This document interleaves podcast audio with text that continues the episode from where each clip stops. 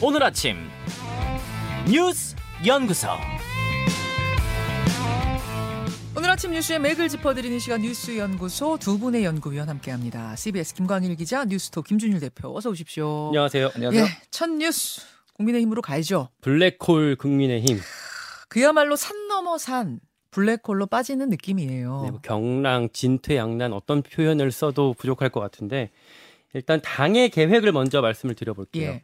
어제 이제 비대위에 비대위를 만들 거라고 말씀드렸잖아요. 네. 그 절차를 추석 전까지, 그러니까 다음 주까지 다 마치기로 했습니다. 속도 속도감 있게 간다 이런 거네요. 네, 대표자는 권성동 원내대표를 이제 비대위원장 직무대행이라는 희한한 이름을 써서 대표를 맡겼고요. 근데 당원 당규 어디에도 비대위원장 직무대행이란 건 없던데요. 네, 없어요. 새로 만든 거예요. 네, 뭐 이런 개념을 신개념을 만들었습니다. 어. 뉴노멀로. 어, 절차가 어떻게 되냐?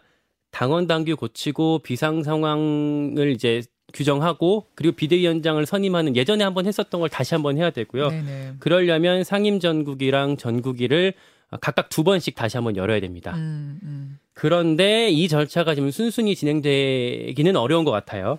지금 세 가지 변수, 도전적인 상황들이 있는데 자, 세 가지 변수. 첫 번째 뭡니까? 첫째, 권성동 나가라라는 당내 여론이 계속 커지고 있습니다. 어제도 어제나 의원들이 좀 뭉쳐서 기자회견 낸 것 같더라고요. 수도권 의원이라고 이제 네이밍을 붙여서 예. 윤상현 인천, 그 유이동 경기, 최재형 서울 이 세 의원이 기자회견을 했어요. 예. 원내대표를 새로 뽑아서 직무대행을 시키는 게 가처분의 취지 아니냐. 음. 이게 저 합리적인 과- 합리적인 거 아니냐라고 어제 입장을 냈고 당권 주자인 안철수 의원도 어제 조- 곰곰이 생각해 보니까 그게 맞는 것 같다. 원내대표를 새로 뽑는 게 맞는 것 같다라고 입장을 발표를 했습니다. 제가 이분들 이 수도권 의원들 얘기는 원내대표 새로 뽑은 다음에 지금 비대위 체제로 다시 비대위 만들자는 거예요. 아니면 원내대표도 새로 빼- 뽑고 이 비대위 전 상황 그 직무대행 체제의 최고위로 가자는 거예요. 후자입니다. 후자예요. 예. 아 그렇게 안철수 의원도 그, 그쪽이라는 거예요. 네 같습니다. 어. 이첫 번째 상황이 있고 그리고 둘째 아, 말씀드렸다시피 전국위를 열려면 전국위원회 의장인 서병수 의원이 이걸 전국위로 소집을 해줘야 되거든요. 그렇죠. 근데 나는 전국위 못 열겠다라고 어제 버텼어요. 전국위 의장이 네. 입장 표명을 했어요. 그리고 셋째 이준석 전 대표가 바- 법원에 가처분 신청을 하나 또 냈습니다. 지금 비대위원장은 이렇게 주호영 의원이 날아가는데 비대위원 8명은 남아 있거든요. 네. 음흠. 그래서 이 비대위원도 어 저기 효력 그 직무를 정지해야 되는 거 아니냐라고 가처분 소송을 냈습니다. 그러니까 구- 신 비대위를 만들기 위해 구 비대위를 계속 굴리는 것에 대한 가처분을 또 냈다는 얘기네요. 쉽게 그렇습니다. 말하면. 이렇게 세 가지 어려운 상황이 있는데 여기에 대한 당의 대응까지만 좀 짚어보면 네.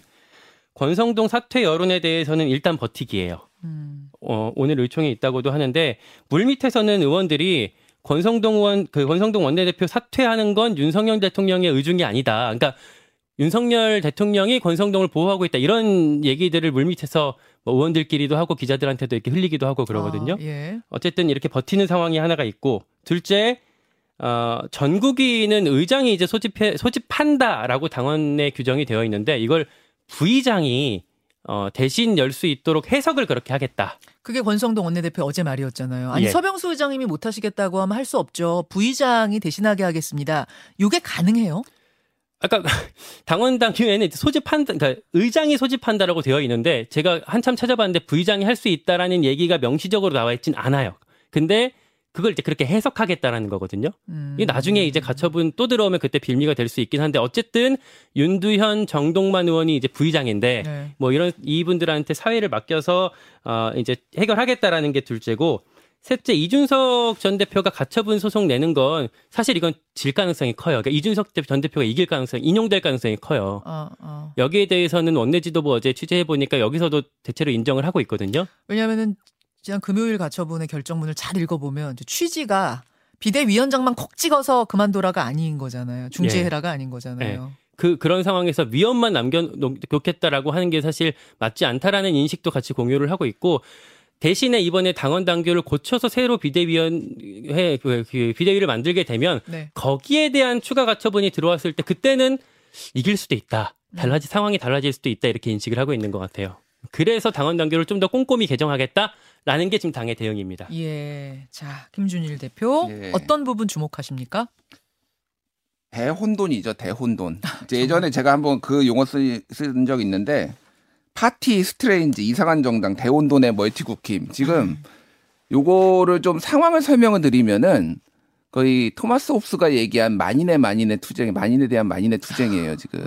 예, 다중 권력 투쟁이라고 좀 볼 수가 있는데 이게 조금 음 어떤 상황이냐면은 지금 윤핵관들도 지금 분화가 됐어요. 음. 그래서 권성동계와 장제원계 그래서 장핵관과 권핵관이라고 또 뭐 언론에서는 쓰더라고요. 음. 여기에서도 서로 책임을 지금 떠넘기고 있는 상황이에요. 아하. 뭐냐면은 지난번에 의총에서 윤한홍 의원이 권성동 의원하고 좀 가깝거든요. 예. 윤한홍 의원이 지난번에 그 초선 의원들 그 갑자기 연판장 돌려서 음. 그 성명 발표했잖아. 한 말씀 해보시라라고 하면서 그때 박수영 의원이 주도를 했거든요.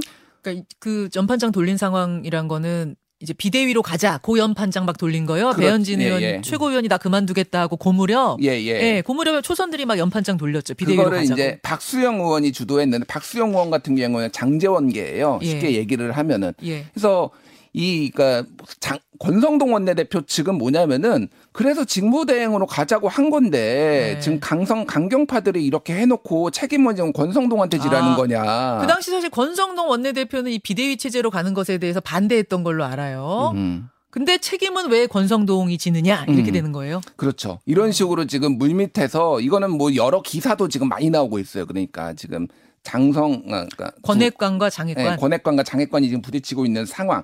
그런데 어째 또 장재원 의원은 권성동 원내대표 지금 그 비대위 직무대행을 또 지지를 했습니다. 왜냐하면은 이게 순망치안이라고 한 명이 무너지면은 다 무너지는 거예요. 윤핵관 책임론에 의해서 다 퇴출될 위기니까 또그그 상황에서 또 합종 연행을 해가지고 또 지지한다. 뭐 이런 식의 이제 얘기를 하는 거예요. 그러니까 윤핵관 안에 분화가 있는 건 맞지만 음. 지금 상황에선 또 윤핵관 그룹 전체가 뭉쳐야 한다는 의식, 그런 인식도 있다. 예, 장재훈 의원이 이제 지지 발언을 했고 네. 또 하나는 예, 대통령실에서 지금 고강도 감찰이 진행되고 있거든요. 예.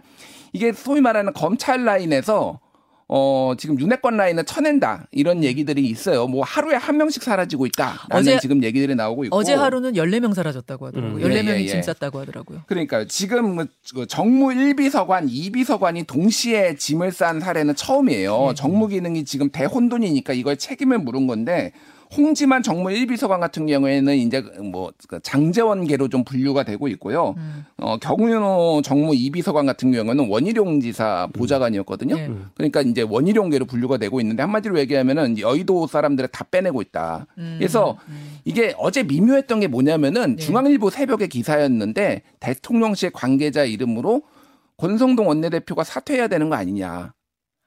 아 대통령실 관계자 물론 익명이기는 예, 예, 예. 했습니다만 고위 관계자 이름으로 권성동 원내대표가 책임지고 사퇴해야 되는 거 아니냐라고 해서 대통령의 의중이 거기 있는 거 아니냐 했는데 아침에 도어 스태핑에서는 당의 중지를 모았으니 따라야 된다. 대통령이 그렇게 예. 얘기하니까 이게 전체적으로 보면 막 삐그덕대고 만인의 만인에 대한 투쟁, 혼선 지금 그러니까 이 상황을 지금 정리를 해줄 사람이 아무도 없다라는 거고 아까 전에 그 비대위원 같은 가처분 신청을 쉽게 네. 얘기를 하면은 이준석 대표가 그 가처분 신청을 했을 때는 비대위원이 선, 선임이 되기 전이었어요. 네. 그러니까 주호영 비대위원장한테만 한 건데 음. 원인이 치유가 안 됐기 때문에 비대위원한테 한 명 걸면 은 이거는 99.99% 이준석 대표가 이깁니다. 당이 왜 지는 길로 이렇게 뻔히 들어가는지 지금 당내에서도 이해가 안 된다는 사람이 너무 많아요. 아, 오늘 의원총회 좀 보시면 될 것 같아요. 오늘 또 열려요. 네, 오늘 오전 의원총회? 10시 반에 열리는데 원래는 이제 그 비대위 가는 과정에서 당원 당규 어떻게 꼼꼼하게 세심하게 개정할 거냐라는 토의를 진행하는 건데 네. 워낙에 지금 권성동 나가라라는 여론이 커지고 있고 네. 일부 의원 같은 경우는 거기 나가서 오늘 어, 권성동 의원 사퇴를 직접 제안할 거다라고 지금 벼르고 있거든요. 아, 네, 그런 상황들이 있기 때문에 어, 오늘 어, 어떻게 상황이 좀 달라질지 이 의원총회를 주목해 보시면 뭐 좋겠습니다. 비공개예요 이번에도 뭐 의원총회는. 앞에 간단하게 뭐 공개 발언할 수 있겠지만 그뭐 대부분의 내용은 비공개로 진행되고 그렇죠. 끝나고 취재가 있, 겠죠 자, 이런 분위기입니다. 오늘 어제는 뭐 그 천하람 혁신위원 그러니까 어, 이 권성동 원내대표가 추진하고 있는 구 비대위 체제 그대로 가면 안 된다 쪽 얘기를 들었는데 오늘은 그 반대 쪽 의견을 듣겠습니다.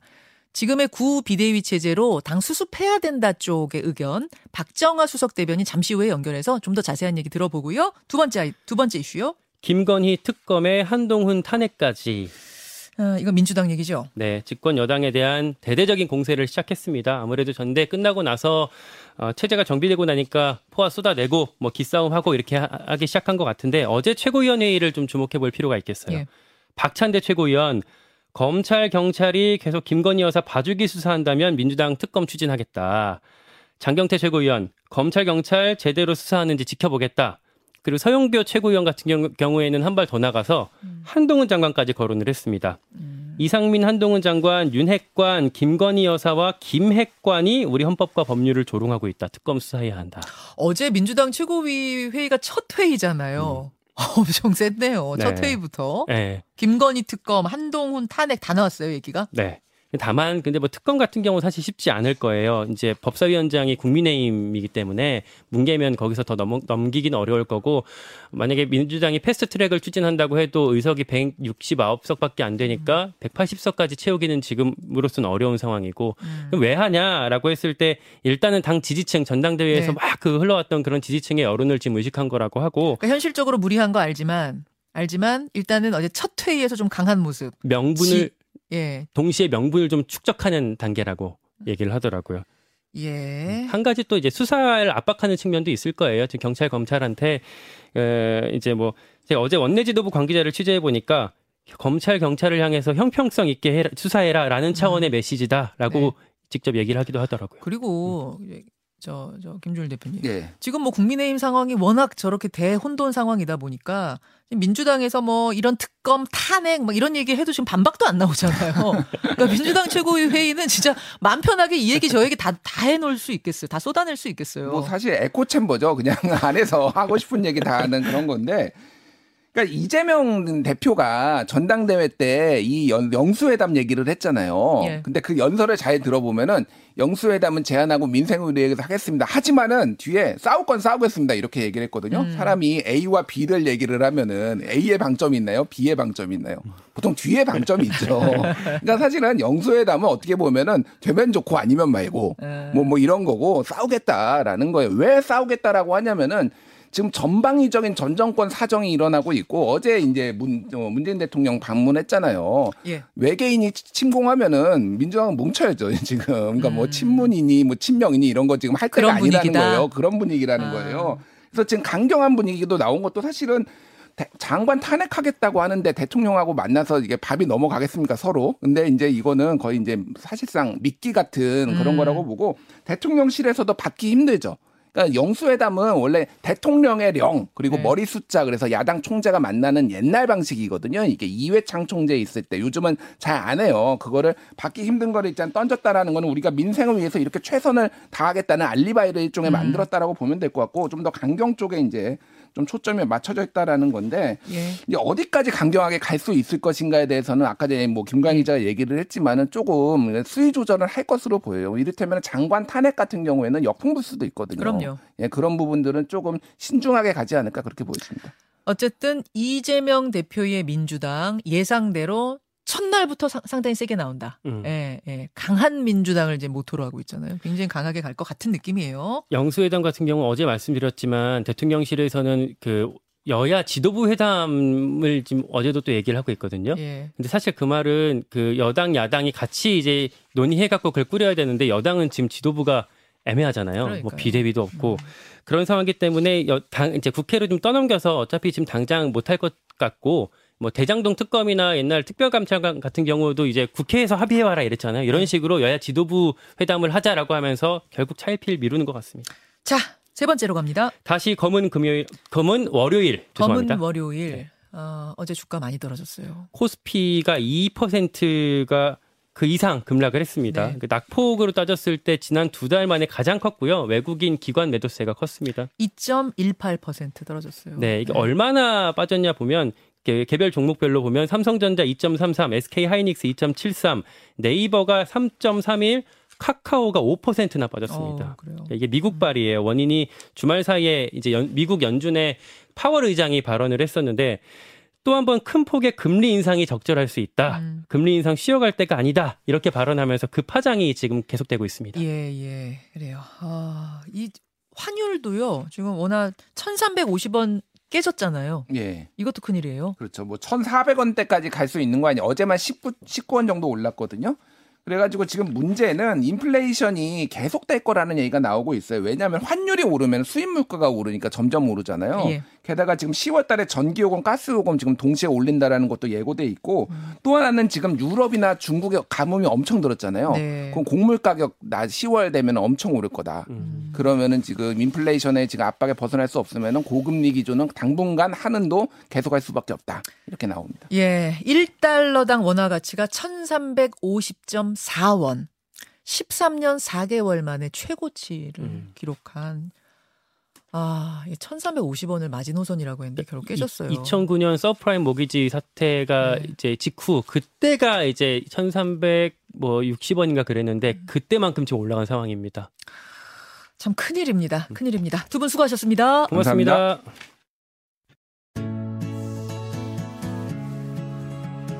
김현정의 뉴스쇼는 시청자 여러분의 참여를 기다립니다. 구독과 좋아요, 댓글 잊지 않으셨죠?